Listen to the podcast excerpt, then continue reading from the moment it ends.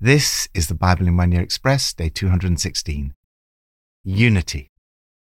Years ago, I was speaking to a friend of mine who's not a Christian. He said this to me I don't understand. You Protestants and you Catholics, you look exactly the same to me. You both have church buildings that look the same. You both say the Lord's Prayer and do stuff with bread and wine. Whatever it is you disagree about, I have no idea what it is, has absolutely nothing to do with my life.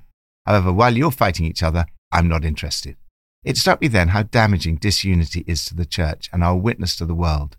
No wonder Jesus prayed for complete unity, and the Apostle Paul was passionate that we should be perfectly united. Unity is at the core of our faith. We believe in one God, Father, Son, and Holy Spirit. There is unity in the Trinity. Disunity, on the other hand, has been the curse of humankind ever since Adam and Eve fell into sin. Jesus died to bring reconciliation and unity. Thank God that today, all round the world, we're seeing a lowering of denominational barriers and a greater unity in the church. From Proverbs 19 A person's wisdom yields patience. It is one's glory to overlook an offense. Unity in relationships. In this passage is one proverb that is of utmost importance for unity in our relationships. Good sense makes a man restrain his anger, and it is his glory to overlook a transgression or an offense. I've been challenged by this verse many times in my life. It's so easy to be offended. It's easy to hold grudges. It's easy to seek revenge. If responded to in this way, even one small offense can lead to the breakdown of a relationship, can end a friendship. On the other hand, there is something glorious about overlooking an offense.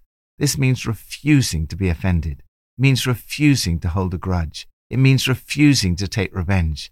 It's hard to do, but it is of utmost importance if we are to maintain unity in our relationships. Lord, forgive me when I am too easily offended. Thank you that through the cross of our Lord Jesus Christ, you overlook my offences. Help me through the same power to overlook the offences of others. New Testament from 1 Corinthians 1. Paul, called to be an apostle of Christ Jesus by the will of God, and our brother Sosthenes, to the church of God in Corinth, to those sanctified in Christ Jesus and called to be his holy people, together with all those everywhere who call on the name of our Lord Jesus Christ, their Lord and ours. I always thank my God for you because of his grace given you in Christ Jesus. For in him you have been enriched in every way with all kinds of speech and with all knowledge. God thus confirming our testimony about Christ among you. Therefore, you do not lack any spiritual gift as you eagerly wait for our Lord Jesus Christ to be revealed he will also keep you firm to the end, so that you will be blameless on the day of our Lord Jesus Christ. God is faithful, who has called you into fellowship with his Son, Jesus Christ, our Lord. I appeal to you, brothers and sisters, in the name of our Lord Jesus Christ, that all of you agree with one another in what you say, and that there be no divisions among you but that you be perfectly united in mind and thought. My brothers and sisters, some from Chloe's household, have informed me that there are quarrels among you. What I mean is this one of you says, I follow Paul. Another says, I follow Apollos. Another, I follow Cephas. Still another, I follow Christ. Is Christ divided? Was Paul crucified for you? Were you baptized into the name of Paul?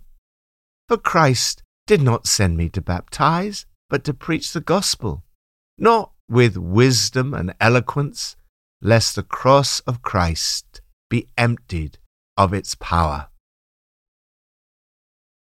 Unity around Jesus. Corinth was a large, cosmopolitan city that attracted people from every nation, culture, and religion. Many ways, it was similar to a city like London Hong Kong, or New York. It was a commercial center. It was a center for arts, recreation, literature, and architecture. It was a place with many museums and theatres. The people of Corinth were wealthy, hard drinking, and sexually promiscuous, and it was notorious for immorality. In AD 50, Paul went to Corinth to plant a church. He stayed with his friends Priscilla and Aquila. He got himself a job and started preaching the gospel. He started a church in a house and stayed 18 months until the spring of AD 52. Then he handed the church over to Apollos and moved on to plant more churches.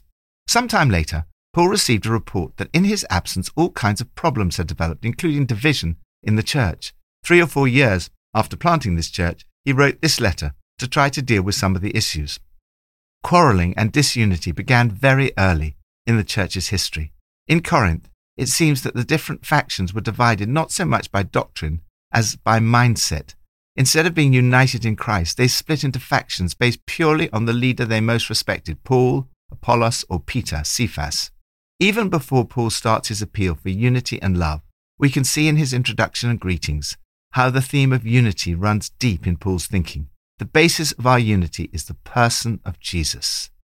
First, relationship with Jesus. Paul writes, To those sanctified in Christ Jesus and called to be his holy people, together with all those everywhere who call on the name of our Lord Jesus Christ, their Lord and ours. Every Christian in the world is someone who is sanctified in Jesus Christ and who calls on the name of our Lord Jesus Christ.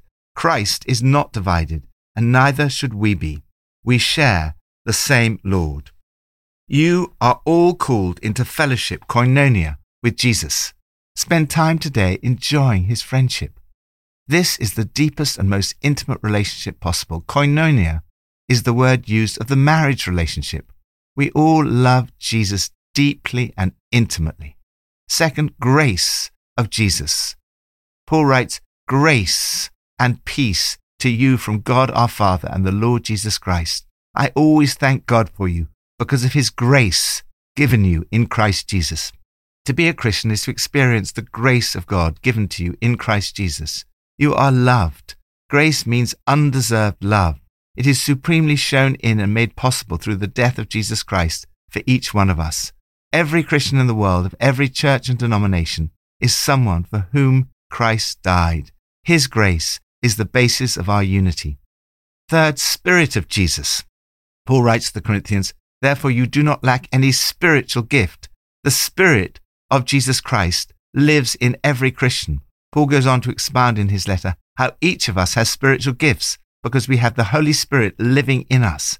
Every Christian in the world has the Holy Spirit living in them, just as he lives in you. Fourth, hope in Jesus. Paul goes on to say, as you eagerly wait for our Lord Jesus Christ to be revealed, he will keep you strong to the end, so that you will be blameless on the day of our Lord Jesus Christ. We all await the return of Jesus. One day we will be completely united in him. In the meantime, we have a common hope. Paul is passionate about this unity. He writes, I appeal to you, brothers and sisters, in the name of our Lord Jesus Christ, that all of you agree with one another, so that there may be no divisions among you, and that you may be perfectly united in mind and thought. He's not happy to settle for a superficial unity. He appeals for perfect unity. In our lifetime, we may not succeed in seeing the complete unity of the church. However, never settle for less. Pray for it and seek to do all you can to bring it about. Jesus prayed that we might be brought to complete unity. Lord, I pray for unity in our local church and in the church around the world. Thank you that we see visible signs of a greater unity. May we be brought to complete unity in order that the world will believe in you. Old Testament from 1 Chronicles 16 to 18. Nathan replied to David, Whatever you have in mind to do, do it, for God is with you. The Lord gave David victory wherever he went. David reigned over all Israel, doing what was just and right for all his people. Unity under one king. God's desire has always been for unity among his people. Just as we see his desire for unity among his people in the New Testament, so we see in the Old Testament that he desired unity for the people of God. Sadly, the history of the people of God in the Old Testament was also one of disunity. There was only one period in Israel's history where there was any real semblance of unity. That was the period we now read about in the book of Chronicles. David united all Israel. This was a period of great blessing for the people of God. Nathan said to David, Whatever you have in mind to do, do it, for God is with you. The Lord gave David victory everywhere he went. David reigned over all Israel, doing what was just and right for all his people. This unity continued in the reign of Solomon. The chronicler sees the unity of this period as the ideal.